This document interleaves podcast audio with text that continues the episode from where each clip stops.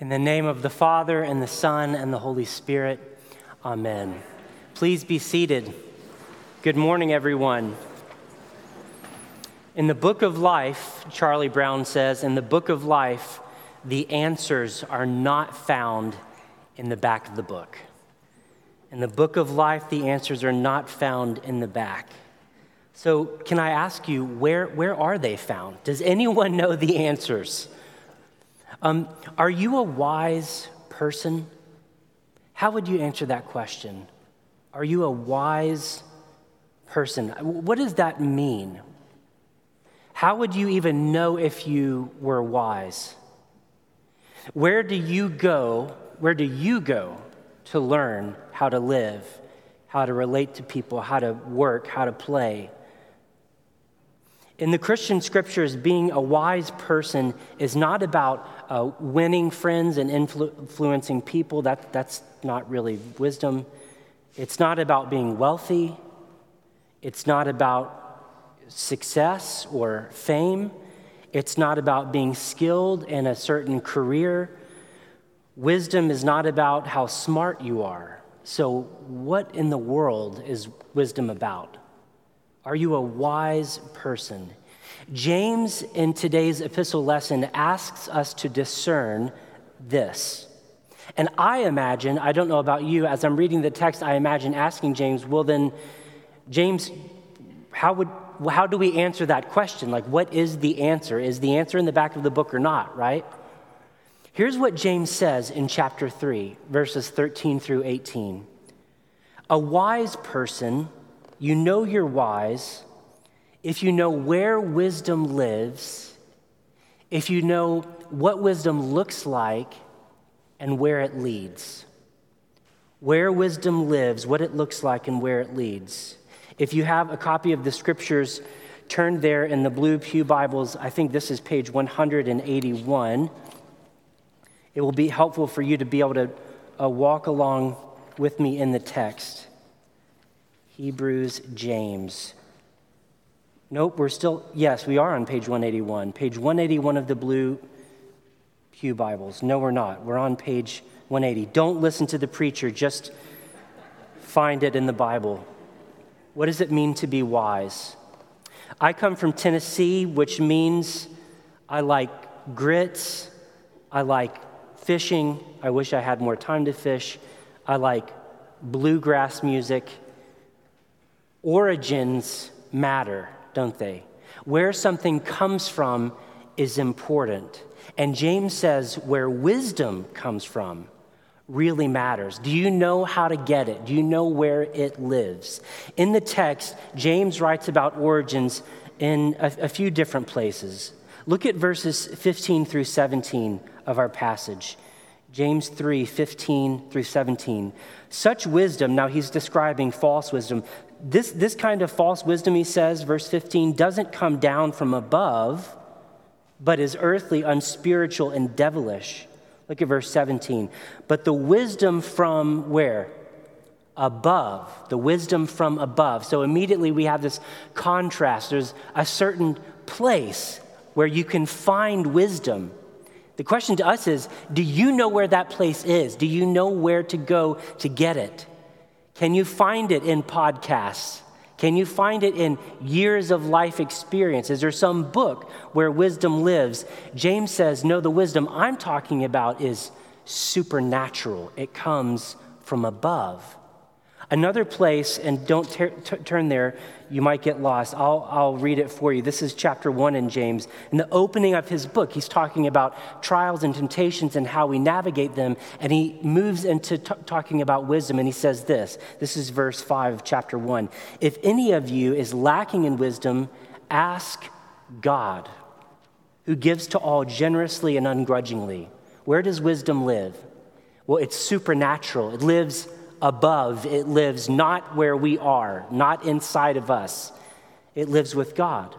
Finally, in chapter 4, um, a, a, bit into our, our, the rest of our passage, um, he's talking about the conflicts and that are disrupting the community that he's writing to. This is chapter 4, verse 1.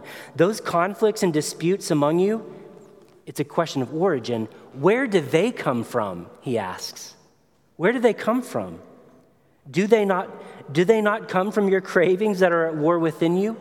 Origins matter. I don't know if you've been following this the last number of years, but we've suddenly, as a culture, decided that where our food comes from is very important, right? And how it was grown or how it was raised or whatever. Um, in a restaurant sketch on a comedy show, journalist Matt Seitz describes how a waitress approaches this man and woman at a table and asks if they're ready to order their food. The woman says, Well, she'd like to know more about the chicken. That's what you say to a waiter. I, would like to know, tell, tell me about this dish.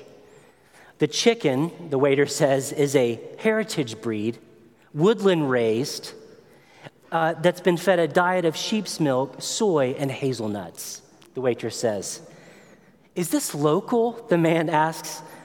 Oh, yes, it's local. Is it Oregon organic or is it Portland organic? The woman asks. It's just all across the board organic, the waitress says. The questions get more and more intense to the point where the, wait, the, the couple sounds like they're doing a background check on a Supreme Court nominee. The waitress leaves for a moment and then returns with a dossier. His name was Colin, she says. Here are his papers origin matters to us. Why do we care so much suddenly about the, where our food comes from? Because we want to know if it's ultimately bad or good for us. Origins matter. Where do you get your wisdom? Where does your wisdom come from? James says it comes only from God, ultimately and only from God. The practical application of this is very simple get into the Bible as much as you can. Don't let the, your, your questions about uh, this, how to pronounce this word in the text, or the theology of this or that get in your way. Start reading, start saturating yourself in God's word. In our Book of Common Prayer, in the opening pages, there's a preface where um, the original compiler, Thomas Cranmer, writes about the impetus for putting together this prayer book. Why, why in the 1500s does this prayer book needed? And he basically says, I wanted to put the Bible as a whole, the bulk of the Bible readings together for people so that you can be inundated with the scriptures day and night. Because The scriptures are not just read for the priests or for the monks, for the religious professionals. I wanted to put the scriptures in the hands of the people so, that is to say, if you haven't already made a practice of praying the daily office, morning and evening prayer from the prayer book, which just pours out scripture upon scripture over you every day, then now's a good time to start. Here's another practical application. Next Sunday, we start again Sunday school. It's at 9 a.m. and at 4:30 p.m. because we have a 6 p.m. service as well. So there's Sunday school for everybody, and there are multiple classes to choose from, three or four. Some of the classes are four weeks, some of them are eight weeks this semester. Some of them start next week, and some of them don't start for a few more weeks. You can find all this information online, and we're going to ask you a little bit later to jump on the Church Center app and register. This is a way to find out wisdom. Where does your wisdom come from? James says it comes from God. Here's the second thing James tells us about wisdom in our text. A wise person knows not just where wisdom lives, but what it looks like. Um, two things about what wisdom looks like that might be different from how we normally think about wisdom. First, he, James is going to tell us it's action oriented. You say, Josh, what it looks like, what do you mean what wisdom looks like? I'm, I'm saying James apparently tells us we can see wisdom because it's what people do in the real physical world. Wisdom for James is not an abstract, ethereal notion, it's feet on the ground, it's more ethical than intellectual. Second, he says wisdom is relational in nature. So let's see these in the text. first, look at verse 13. Right off the bat, wisdom is ethical more than intellectual. Who is wise and understanding among you? What's the first word there? Show. See that? Show by your good life. What are you supposed to show? How do you show wisdom? How do you see wisdom? Your works are done. Show by your good life that your works are done with gentleness born of wisdom. Notice the words show and work. What about its relational quality? Um, look at the rest of James' description here. Wisdom is gentle, verse 13. Wisdom is not envious or, or, or driven by selfish ambition. Gentle, that's a relational concept. Wisdom isn't boastful or false. Wisdom in verse 14, now verse 17, wisdom is pure and then peaceable, gentle, willing to yield. Yield to who? Wisdom is a relational concept full of mercy. You're having mercy on someone, right? And good fruits without a trace of partiality or hypocrisy. Partiality is how we treat others. This is a relational idea. Isn't that fascinating? In a word, James is describing overall humility. Wisdom is humble. Wisdom is a relational, active humility. It looks like Jesus, is what it looks like. Remember Jesus, as described by Paul in Philippians 2? He didn't regard with equality with God something to be grasped, but made himself nothing, taking the form of uh, taking human form and, and, and, and, and obeying God even to the point of death on a cross. Wisdom is humble, it's relationally humble. Wisdom, think about it this way a wise person relates to people without an agenda in mind. That's the description James gives. Doesn't treat people as resources for gaining one's popularity or power. Isn't like stepping over the heads of other people to, because there's some agenda that this person is after. That's wisdom. That's what wisdom looks like. A wise person doesn't pretend with people. Our temptation, I think, maybe this is just me, our temptation when we think about wisdom is to think of the person who has been perhaps placed or has placed themselves on a pedestal before us as the teacher or the guru, the scholar, the professional, the celebrity, right? That's wisdom, we think. I mean, why else would that person have been like risen to the top? You know what I mean? Why else would that person have been so successful in academics if they didn't have wisdom. But what if this was the first sign that you were looking in the wrong place? That that's not what wisdom looks like? What if you went looking for wisdom based on the way a person treated you and the way the person treated those around you? James says this is wisdom. Interestingly, remember last week right before James goes into talking about speech and our words, he references teachers. Not many of you should become teachers. There's a little bit of this going on. James is, you can imagine, writing to people who are maybe thinking about becoming teachers. He's saying, wisdom doesn't look like the celebrity, wisdom looks like the servant. Wisdom looks like not the celebrity, but the servant. In American Christianity right now, um, especially among those in my sort of age group, 20 to 40, there seemed to be a, a reckoning. There seems to be a reckoning with teachers and leaders of the past, once thought wise, but who have a trail of broken relationships behind them. They have a wake, they've left a wake. And so these uh, Uh, 20 to 40 somethings in American Christianity are, quote, deconstructing in their faith. They're saying basically, how can I believe something this person taught me about God whose relationship life is a graveyard? How can that be true? James would agree with them. Absolutely, James would agree with them. Are you wise? James wants to know what does your relationship look like with people? What do you look like in relationship? Here's the third point. A wise person knows not just where it lives and what wisdom looks like, but where it leads.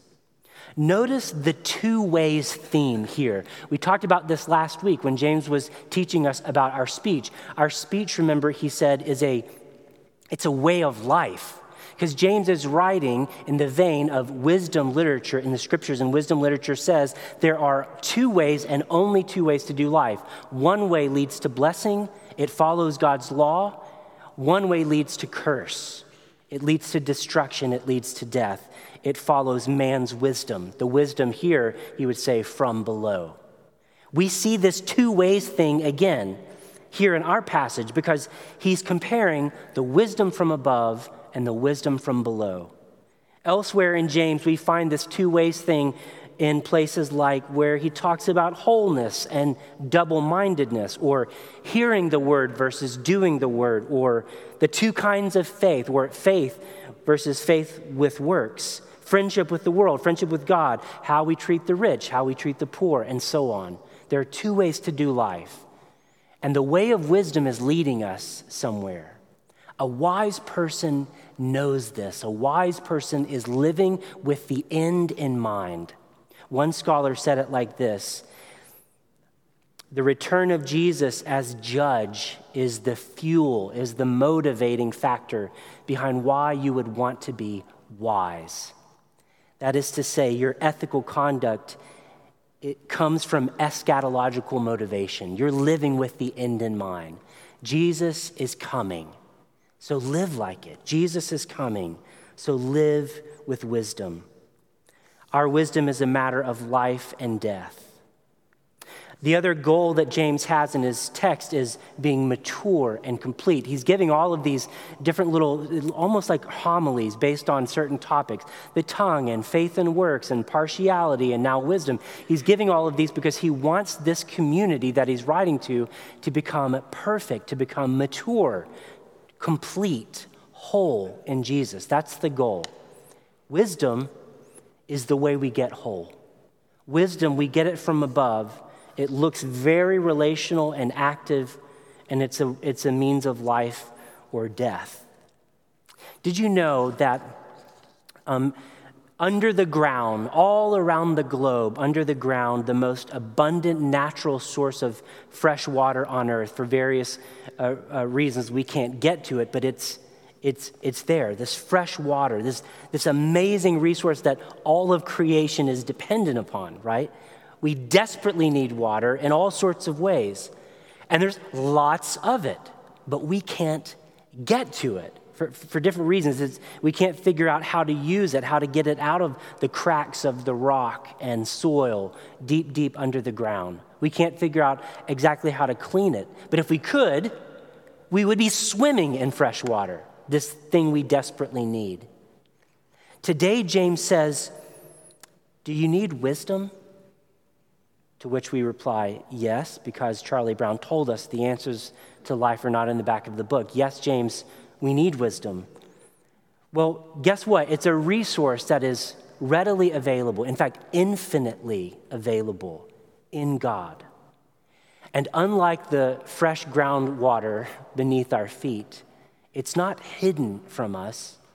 All we have to do is ask. Here's the gospel good news today about wisdom. James 1:5.